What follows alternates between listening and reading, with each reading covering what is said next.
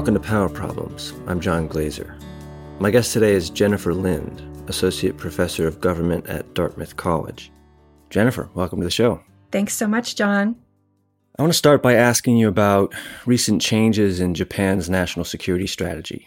They say they intend to, I think, double military spending over something like five years and develop new counterstrike capabilities. And you wrote recently that these moves signal a profound transformation.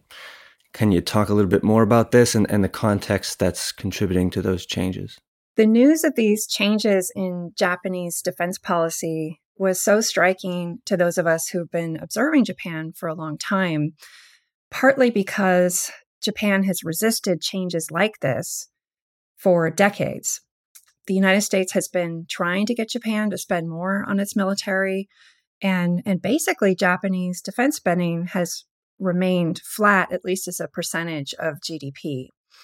And so the, the idea that they were going to move to two percent G D P, two percent of G D P defense spending was pretty astonishing to those of us who have, again, wondered when this might ever happen. Uh, and then also the development of counterstrike capabilities was Uh, very surprising because it's, again, something that J- the Japanese have considered for a long time, had debated uh, decades ago, and its leaders had basically decided against it, citing their their primacy of um, defensive defense. And again, there's the the strong resistance among many in Japan to this idea of of offensive power projection. So these have been really notable changes, and if you're if you're wondering, well, why now? Why why today do we see these changes in Japan? You could basically look to changes in Japan's threat environment, which are very striking and very real, and and the Japanese are increasingly becoming more aware of this. So with respect to the defense spending, if you merely look at the dramatic increase in Chinese military spending and military capabilities, particularly in the maritime sphere, that provides an answer to why Japan is feeling increasingly alarmed. There was also a lot of hope about Chinese foreign policy for the first couple decades of its rise, but Japan and, and others, of course, are seeing that China is behaving in a more aggressive, more hawkish manner, particularly toward Taiwan, which Japan obviously is is very concerned about due to proximity to the Japanese islands. And then also due to the island dispute that China and Japan share. So Japan is is watching this Chinese military buildup and is quite concerned about, increasingly concerned about Chinese intentions. The other thing to think about is the changes in the missile threat environment. And between the dramatic buildup of of Chinese missile, just in terms of inventory, and then also the North Korean missile threat. And also given technological changes, such as the hypersonic missile technology that China and also potentially North Korea are starting to wield, essentially the, the number and, and type of missiles that Japan's adversaries are fielding are, are rendering Japan's missile defense strategy essentially obsolete. And so that was responsible for this this truly historic move toward counterstrike. So I wonder um, if you think that's enough, or because you did you recently wrote an op-ed, you co-authored an op-ed actually, that explained that any Japanese reluctance to shoulder more responsibility might make Americans, I think you said, quote, reasonably wonder why they are supposed to care and risk more on protecting Japan than the Japanese themselves do. Um, I wonder what insight you can give us about the differences in how the U S sees the China threat and how its allies in Asia, like Japan and perhaps South Korea, see the Chinese threat. Is there a distinction there that can explain some of this variability in spending? Absolutely. Before I get to that, I, I'd like to comment on the, the first part of your question. When we when we ask ourselves to take a step back and and evaluate the recent moves in, in Japanese defense policy. I think that there's reasons both to say this is a very big deal and also reasons to be skeptical at this early stage. The the reason why it's such a big deal is because of comparing Japan to its past self. so so comparing Japan to Japan's policy before. And as I said, those of us who have been observing Japan for a long time are so struck by the, the change in Japan's policy relative to its previous policy. What I always like to add into the debate, however, is comparing Japan to other countries. And, and there, taking that more comparative context, let alone the context of comparing Japan to other great powers, right? Uh, those contexts make Japan's recent moves look quite modest. So we're talking about Japan moving from one percent of G D P to two percent of G D P, essentially moving from half the global average to the global average in defense spending. The global average in defense spending is about two point one percent, I believe.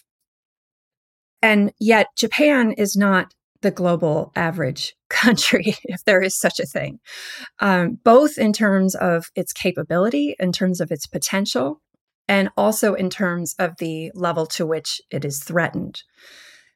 We would expect a country with Japan's massive economy, again, number three in the world, and we would expect Japan with its astounding degree of technological sophistication, one of the most innovative countries in the world, we would expect that country to be much more involved in defense technology, for example. And that's not something that we've seen um, Japan rise to, to um, the level that we would expect.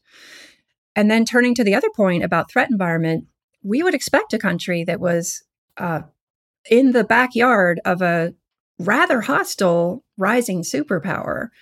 We would expect that country to be terrified, particularly given that the Chinese don't have a lot of love lost for the Japanese. So, uh, and indeed, to be to be more specific, imbue their people in a pretty anti-Japanese nationalism that highlights Jap- Japanese cruelties to the Chinese people historically.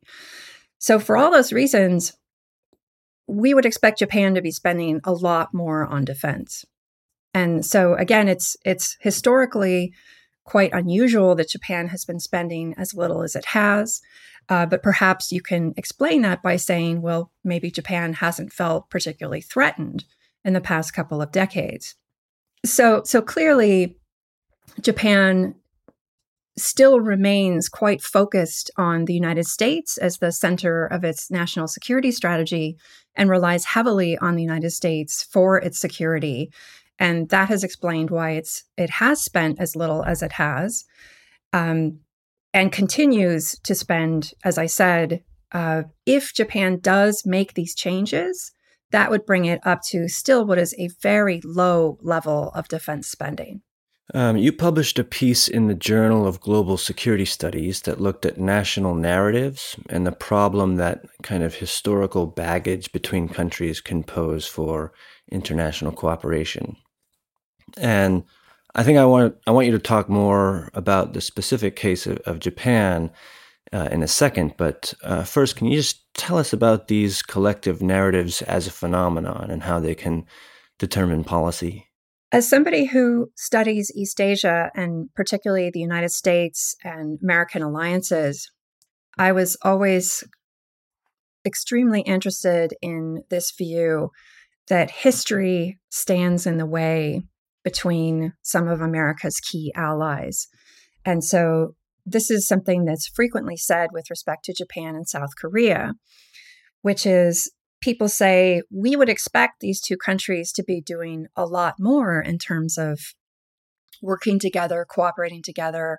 They're both democracies. They're both very high-tech countries. They're both allied with the United States.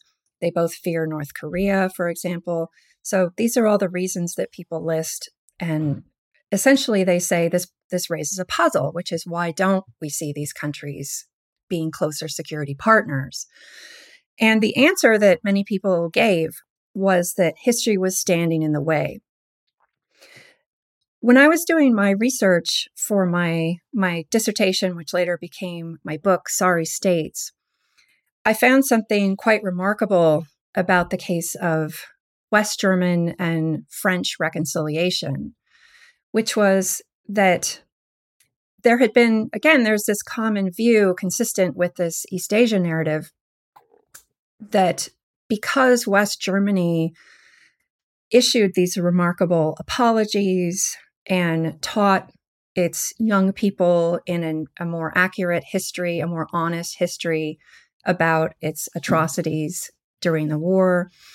Um, and, and because West Germany built museums and monuments to these atrocities to educate people and to, to show that the Germans wanted to learn from all this, this was the big difference between the Germans and the Japanese.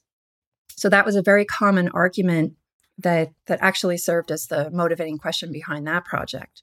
But what I found in that project when I was doing my research is that the West Germans and the French came together much earlier.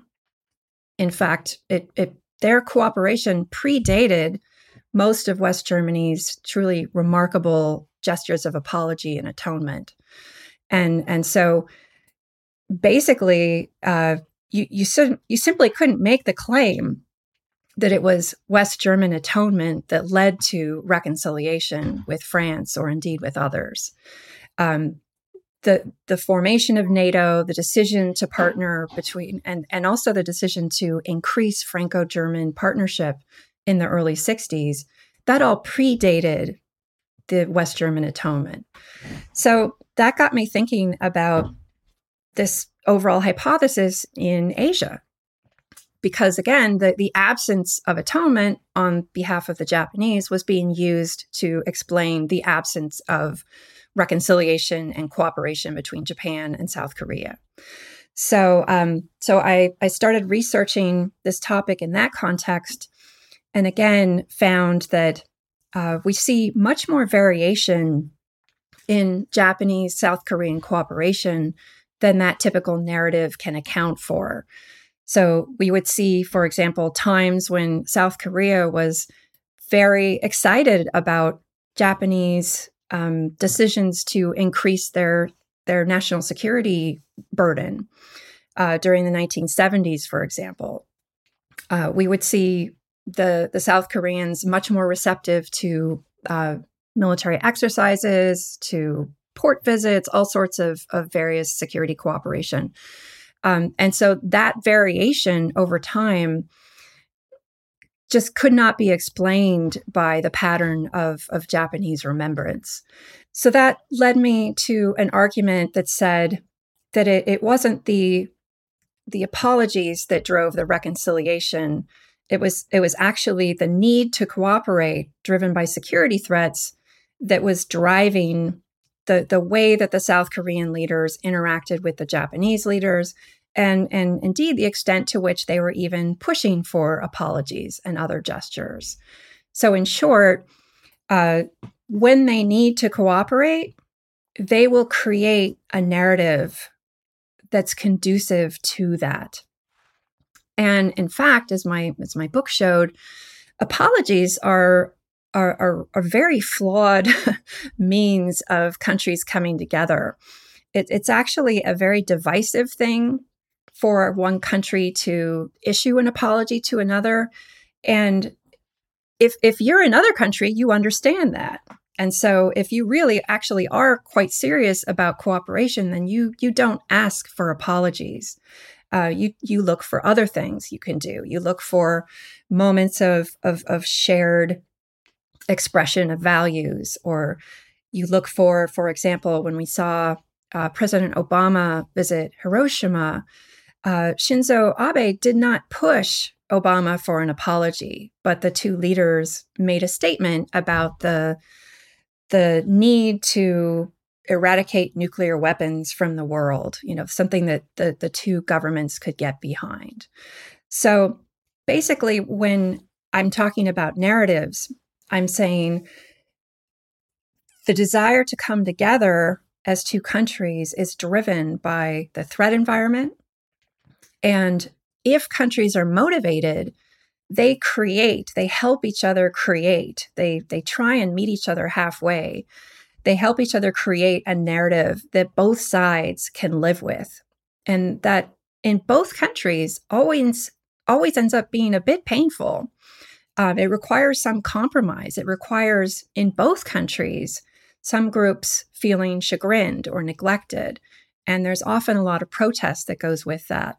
But certainly in the West German French case and in many other cases, we see that, that that's the direction that this flows. It's not that there's some magic set of words that are issued as an apology and then everything is better. Because, again, a really important thing that most people overlook is Japan has issued many apologies repeatedly in many different forms and paid reparations and so on. And so anybody who says, oh, well, Japan needs to apologize and then South Korea will be willing to cooperate with Japan, th- that there is no magic apology that Japan hasn't yet given. Um, that there's no magic set of words that will satisfy everyone. And, and so that's a really important thing that most people leave out when they talk about South Korea and Japan reconciling someday. So you said something like, when states feel they need to cooperate, when they're motivated to cooperate, they can overcome those narratives. But in some cases, they're more, these narratives are more sticky than in others. Um, does it have to do with domestic pressures and the, the population's inability to reframe? Does it have to do with more uh, governmental uh, questions? Um, what what accounts for this difference in stickiness? That's a great question. And you're absolutely right that it's going to vary by country in terms of their domestic political situation. And it's also going to obviously vary by the level of threat that countries confront. And when we, the United States, look at South Korea, we think, gosh, they, they must feel really threatened. Um, they must feel really threatened by North Korea. They must feel really threatened by China. Um, so I think we bring a lot of our own perception to that particular case. And, and I don't know that that's actually true. I, I think that there's a uh, there's an increasing threat perception of a North Korean nuclear threat, but that certainly doesn't call for partnering with Japan. Um, there certainly uh, is not a fear of a North Korean conventional military threat against South Korea, because that's something that South Korea and the United States would clearly defeat, given the South uh, and the, the United States' conventional superiority. So, um, so again, it's not clear how Japan factors into that. Um, and then, as for the the Chinese threat, it's not clear that South Koreans perceive a huge threat from China. They they don't have a territorial dispute of great significance, and indeed, they're heavily reliant on China as a trade partner. Um, South Korean companies want to keep trading with China. And so the idea of decoupling, for example, is, is really quite anathema in South Korea. And so I think the United States imposes on that situation its own view of how it thinks South Korea should feel, uh, when in reality, South Korean threat perception is, is not something that is high, or to be more specific, it's not something that could easily be remedied by partnering with Japan. And so I think that that is a really important factor, combined with the fact that South Korea is a democracy with, with very engaged, motivated victims groups that have been protesting against Japanese atrocities for decades and so on. And so Uh, the current situation is is not necessarily ripe for reconciliation. Um, in a Foreign Affairs piece a, a couple years ago, you cited former senior U S Navy official Thomas Shugart, I hope I'm pronouncing that right. Uh, he says, absent significant changes in current trends, we should expect Chinese military domination of the region in a decade or so. Um, what does that actually mean? What does that? Uh, what does Chinese military domination of the region look like? I think the question from the United States standpoint, which is is driving U S foreign policy and U S alliance policy, what one question we can ask is, to what extent can the United States military move safely around the East Asian region? Another question we could ask is, to what extent could the U S military come to the defense of its allies and have a reasonable prospect of, of prevailing? And then there's a much higher bar, which is, to what extent could The, the Chinese imagine dominating the region and basically uh, through various diplomatic and other means expelling the U S military? So those are those are all different questions that we're interested in. I think the the first question, to what extent can the U S move safely about the region, that that's changed dramatically in recent years. And and people who spend all day long looking at the military balance in the region, they're they're they're saying, look, we we couldn't do today the kinds of things that we used to be able to do in the past. For for example, the idea of the Clinton administration sending aircraft carriers through the Taiwan Strait, uh, it wouldn't be safe to do that today. We couldn't do that today, at least not wisely. Um, regarding the question of Uh, U S military engagement in the region, and to what extent the the United States could fight a war and, and expect to dominate in that war. I think that's the the question of the day that that people are discussing. And more and more, the research that, that people are doing in terms of, for example, the the effect of the Chinese missile threat against American warships, aircraft carriers, and so on. Um, also, the extent of the, the Chinese missile threat and, and other types of threats against uh, American airfields and allied airfields in the region. I, I think more and more people are finding that the the situation has gotten very serious. Um, it's it's possible that the United States could end up dominating in, for example, I think the, the most common scenario that people are modeling would be a war over Taiwan. And my understanding is it's people are concluding that it's possible that the United States could maintain control of the air, but that requires massive American losses in terms of aircraft and personnel.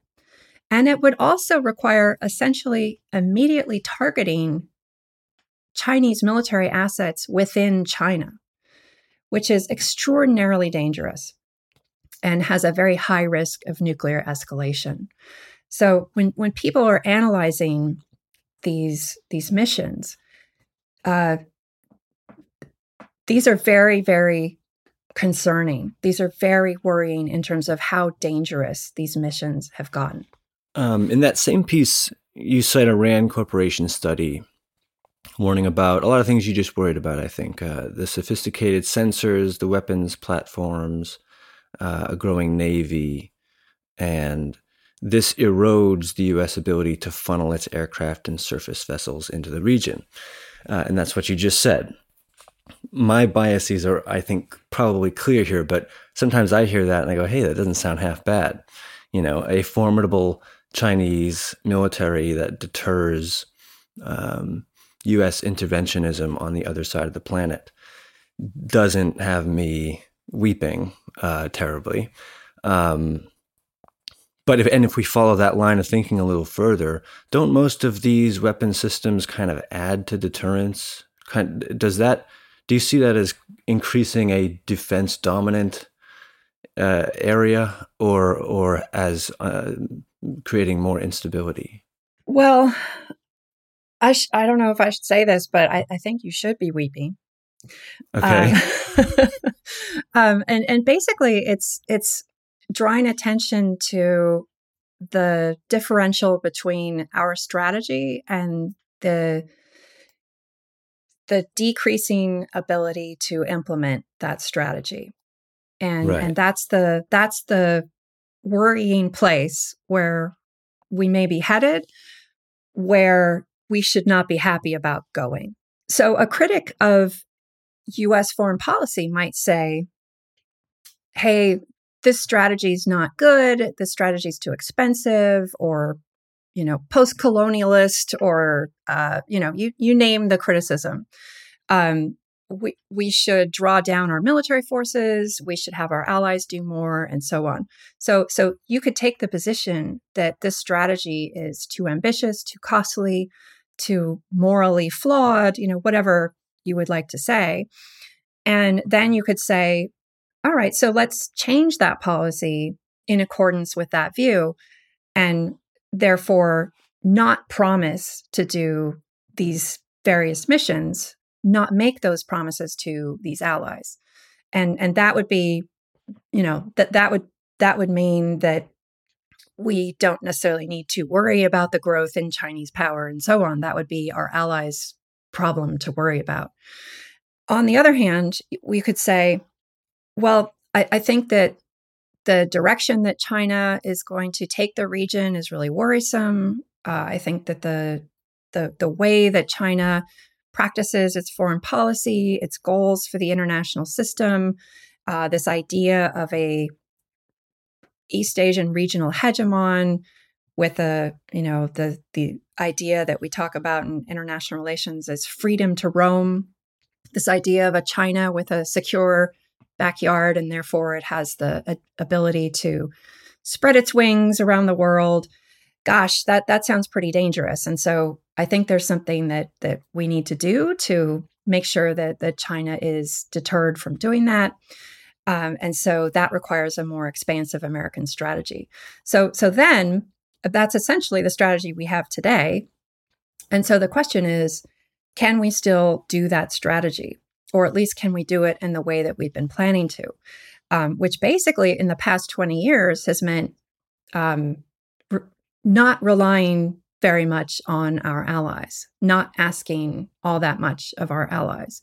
I mean, to be clear, we ask a lot of them in, in lots of different ways. They provide essential infrastructure. The, the Japanese provide a, a, a lot of bases, a lot of funding, right? So there's a, a lot that they are doing. So I don't want to say the allies aren't doing anything. But if we go back to thinking about the Cold War era and comparing that to the era of American primacy since the collapse of the Soviet Union, we see a pretty big change, right? We see that the, the European allies used to do a lot more. And after the collapse of the Soviet Union, their defense spending dropped significantly. And so essentially what I'm saying with China is um, we need to realize primacy is over. Like we we are not in primacy anymore. We have a bipolar system that has emerged. And so we need to update our national security policy to reflect that, because we we can't do this alone. No country has ever done this kind of thing alone. When the United States enjoyed its period of primacy, it elected to fight various wars against very weak countries and asked only token contributions from its allies, the, you know, so-called coalitions of the willing. This is not a time when we can rely on that. That this is a time, again, emerging bipolarity is a time when you need serious capability aggregation, as well as just providing launch pads and bases and so on. And so it's really important that the allies, as well as the United States, have to make this shift, both mentally and then also in terms of their national security policies. So you mentioned primacy. Um, in another Foreign Affairs piece, this one from, I think, twenty twenty, co-authored with Daryl Press, you wrote that the U S is operating, as you just said, in a world of greater geopolitical constraints than it's been used to in its recent history. and that Washington has a primacy mindset, which includes a disregard for the core interests of potential adversaries. Can you expand on that a little bit? One aspect of the primacy mindset was one that, that I just mentioned, which is this idea that you're so strong, you you don't need allies. You can you can do this by yourself and rely on, you know, perhaps token support or non-military support and so on. So that's one aspect of this primacy mindset that Daryl Press and I wrote about. There are other aspects too, and and one is this idea that, that you just alluded to, which is in a bipolar world, the United States, certainly during the Cold War, had to think about how its actions would be received in the other great power, and, and to what extent our actions would affect the interests of that great power and how it might push back. And that's something that we've had the luxury of not thinking about for the last couple of decades. And and so, again, I I, I, I call that the primacy mindset, where we didn't necessarily have to think about an, another great power's interests. One example of the primacy mindset, I think, is what we're seeing with respect to China and the Ukraine war. So I found it fascinating when we we heard early on that uh, National Security Advisor Jake Sullivan told the Chinese, you know, we are watching the arms that are involved in this war in Ukraine, and we are watching to see if you are sending any arms to this this war. And if we do, there will be serious consequences. If we do find that the Chinese are sending arms, then, you know, there's going to be some unspecified hell that will rain down. I mean, take a step back and think about how stunning a statement that is for the United States, which is arming Ukraine openly, Uh, proudly uh, saying, uh, and every time we put a microphone in front of a, a political leader, they they talk about, isn't this amazing what we're doing for the, the the fantastic Ukrainians who are fighting so hard, and isn't NATO great for supporting this country? And and then acting as if a Chinese selling of, you know, a single bullet to Russia would be this astounding violation. That is the primacy mindset, that the notion that only we get to arm one of these combatants. Uh, again, when you think back to the Cold War, this this kind of war was was quite common, with with each superpower arming different sides, and so we're we're not seeing that yet. And the, the Chinese have been uh, certainly not openly, and, and I think in a much more limited, I think they are sending a lot of support and doing many other things that are supporting Russia. Uh, but they're certainly not arming the Russians the, to the massive extent that the United States is arming the Ukrainians. So again, I, I'm not doing anything here. I'm not saying this is bad, good, whatever. I'm simply saying this is an astounding example of the primacy mindset, that Washington feels it is the only state that has the, the legitimacy to get involved in this conflict. And unfortunately, we're going to have to get used to China thinking that it has every right to get involved in different conflicts, and and every right to arm certain sides and sell arms to to certain customers that we wouldn't want, and so on. And that's just what happens in bipolarity. And so, again, it's it's one example of the primacy mindset in action. I think this is a, a super important point. Uh, it's interesting that you're here saying these are major threats, and um, we need to adopt a strategy that acknowledges these new realities. But part of what you're recommending is uh, not confrontation or hostility, but explicitly recognizing not only the limits of American power, but the potential legitimate national interests of our adversaries. In other words, recognizing them and not violating certain of their priorities can have a stabilizing effect. And this is often kind of overlooked by simplistic hawk-dove dichotomies. Can you uh, talk a bit about how we should approach both Russia and China? When it comes to U S policy, I, I think I look at China and Russia quite differently. And particularly uh, since the Russian invasion of Ukraine. Before that invasion, I saw Russia as a weaker power, as a declining power, uh, certainly as one that had a lot of resources. And, and I think I actually probably overestimated their resources because I, like most people, were pretty surprised at the Russian performance against, against Ukraine. Um, that that's not something I would have expected. So when it comes to Russia, given that we're we're looking at the rise of a more threatening China, I believe the the Europeans need to do more to be focusing on security in Europe and the United States. Although it would certainly welcome European interest in Asia, um, I don't think we should expect a whole lot of European interest in Asia. And so I, I advocate very much a division of labor in terms of the, the Western Europeans stepping up and doing more in Europe. The bottom line is Russia has shown us it, it's not capable of taking on NATO. It, it couldn't even take on Ukraine. And so if if Europeans would doubt, oh, well, we couldn't possibly balance against Russia. I, I think that there's just not a whole lot to that argument. We can kind of quickly dispel that argument. I understand that if we're talking about guns and butter, we we all like our butter, but um, but they have been spending such low sums on defense for the past couple of decades, and that's something that can change, and I think needs to change.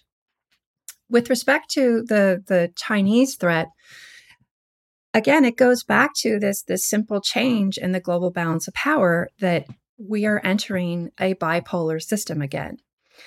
And as I said, we, we need to get out of this primacy mindset that says the United States can just address this problem while the allies provide us with minimal help, but otherwise don't step up. And so, for example, this means when our treaty allies decide that they value trade more with China, then the primacy mindset would say, oh, that's okay, because we don't really need you. Um, we'll take care of this, and you just go ahead and trade with China. um, but again, we, we can't have that primacy mindset anymore. We need to ask our treaty allies. We need to say, hey, um, do we really share the same security priorities? Because if we don't, then what's this alliance about? Um, that's what an alliance is supposed to be about. And we are looking at a situation of a more threatening China, and the United States is being uh, forced to look at, uh, I-, I think, increasing its defense budget in order to balance against that, or asking more of its allies, or potentially both. And so I, I think that taking a step back, I, I think that it's important to not say, oh, how do we manage these great powers, China and Russia, but to note that the, the great powers are very different. One of them is a declining one that the NATO allies could easily balance against.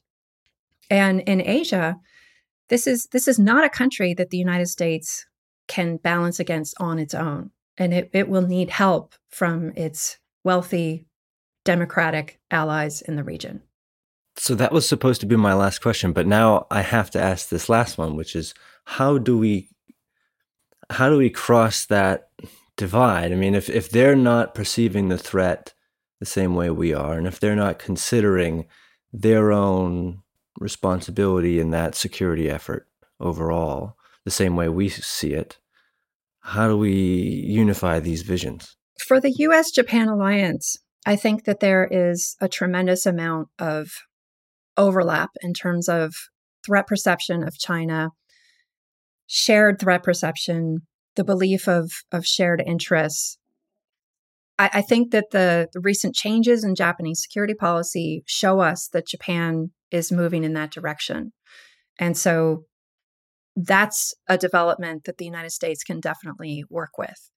Um, the Japanese are a fantastic partner in so many ways. They've been training with us for seventy years. They're highly technologically advanced. Um, we have this very warm history of working together. And so I think that alliance is in really good shape, actually. Other American alliances, um, you know, when you look across the region, you see some that there's a lot to feel good about. Uh, the partnership with Australia, I think, um, U S and Australian uh, views of China have, have very much started to coincide after a period in which the Australians weren't really sure if they wanted to take sides and to what extent their interests were in jeopardy and so on. I think the U S and Australia have definitely um, moved closer together. So that's another alliance that I think is in pretty good shape. The alliance with the Philippines is one that I think it's pretty hard for anyone to make predictions about, given that we've seen such changes over the past few years. Uh, I mean, ten, fifteen years ago, the Philippines were were really kind of leading the way in terms of pushing back against China. And then we saw domestic political change that led them to go in the opposite direction. And and now we see another change. And so, so again, I, I can't forecast what's going to happen in, in the Philippines' domestic politics. And so that's one that um, I would say that's going to be a tricky one in the future in terms of potentially changes in direction. I think the one alliance where we see significant differences in perceptions is with the U S and South Korea. And I think the bottom line is that the South Koreans see that the alliance is about containing North Korea, full stop. And that's not how the United States tends to think about its alliances. We we tend to think of them as, as more networked, as part of a, a broader picture about international order, about values, and so on. Um, not about uh, this one single Uh, problem.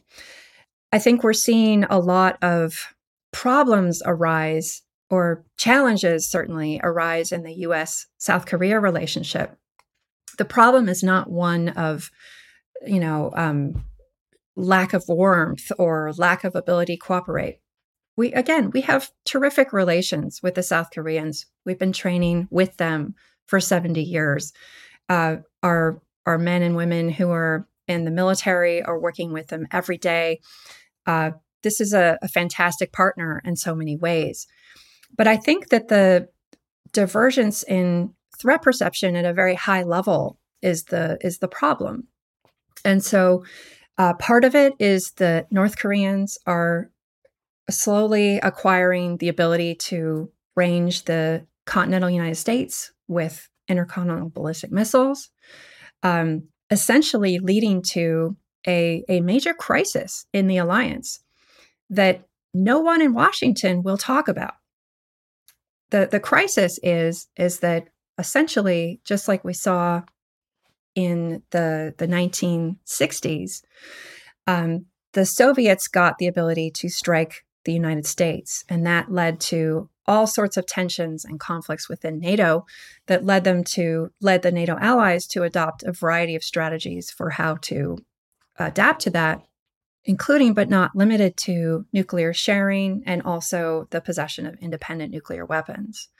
So um, South Korea and the United States are at a similar juncture at this point. And as a result, South Korea is having a very, very active debate about should it acquire an independent nuclear arsenal or pursue some of these other options that uh, indeed the other NATO allies pursued. So this is a, a huge issue, given that Washington is steadfastly opposed to nuclear spread. Then, of course, the, the other issue is the lack of shared threat perception with respect to China. And uh, this is coming out particularly because South Korea is one of the most technologically advanced countries in the semiconductor realm. And the Biden administration is trying to impose export controls on dual-use semiconductor technology uh, to China. And so the U S started this unilaterally, and now it's been negotiating with its partners, the Dutch, the Japanese, the South Koreans, the Taiwanese. It's trying to expand this regime, essentially. And so basically we're we're asking South Korea to take a side. And if you talk to the allies at, you know, at conferences, at various gatherings, uh, as I've done over the past decade or so, there's been this common refrain, which is, don't make us choose. And I always responded to that by saying, you know, I don't want to choose either. Choosing is costly. It, it means it means I, I can't let American firms sell their products to China. And so it's it's costly to choose, and I don't want to choose either. But if we agree that there's a threat from this behavior, we need to choose. And so that's the, the bottom line, is that we see this difference in perception among the South Koreans such that they're not yet ready to make that choice with respect to China. As the U S national security policy increasingly becomes focused on China, this is only going to lead to more and more tensions, more and more problems in the U S-South Korea alliance. Jennifer Lind, thank you so much for talking with us today. Thank you so much. It's a pleasure.